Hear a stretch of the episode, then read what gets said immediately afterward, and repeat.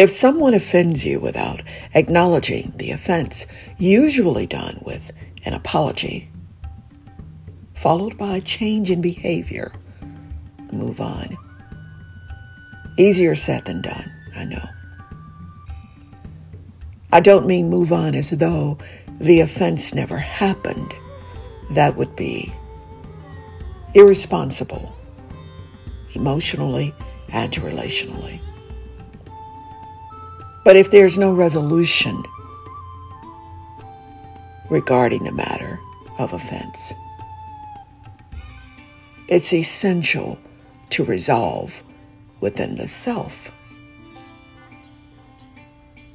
the importance of moving on. We cannot control the behavior of others, nor they ours. But we do control our own behavior. And while we ponder the matter of forgiving others, it's crucial that we become fully aware that we too have offended. Least we forget that we also have caused pain. I'm Stormy Still with an insightful moment in our newest feature, Life Through the Storm The Journey of Forgiveness.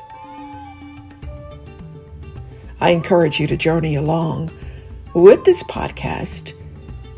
Purchase your own copy of Life Through the Storm The Journey of Forgiveness via Amazon, Smashwords, or Barnes & Noble, or if you prefer, simply let us journal the path of forgiveness together.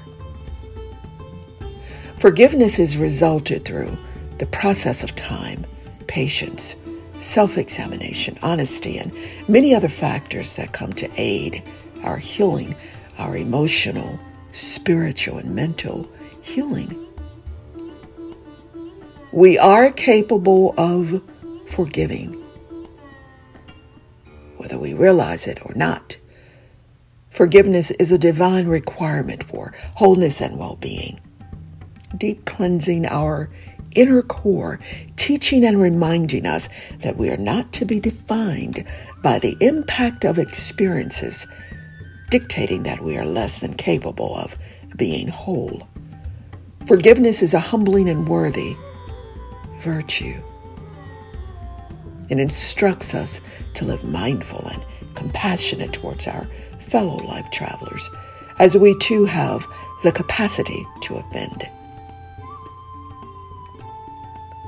A few thoughts to journal and be authentic as you answer. Are you aware of any lingering unforgiveness? If so, what are you available to do about it? And if not, how did you resolve unforgiveness? An insightful moment in the journey of forgiveness each Wednesday at stormystill.com, Apple Podcast, Google Podcast, Spotify, and Anchor.fm. Always encouraging you to live wise, live well, forgive, and live whole.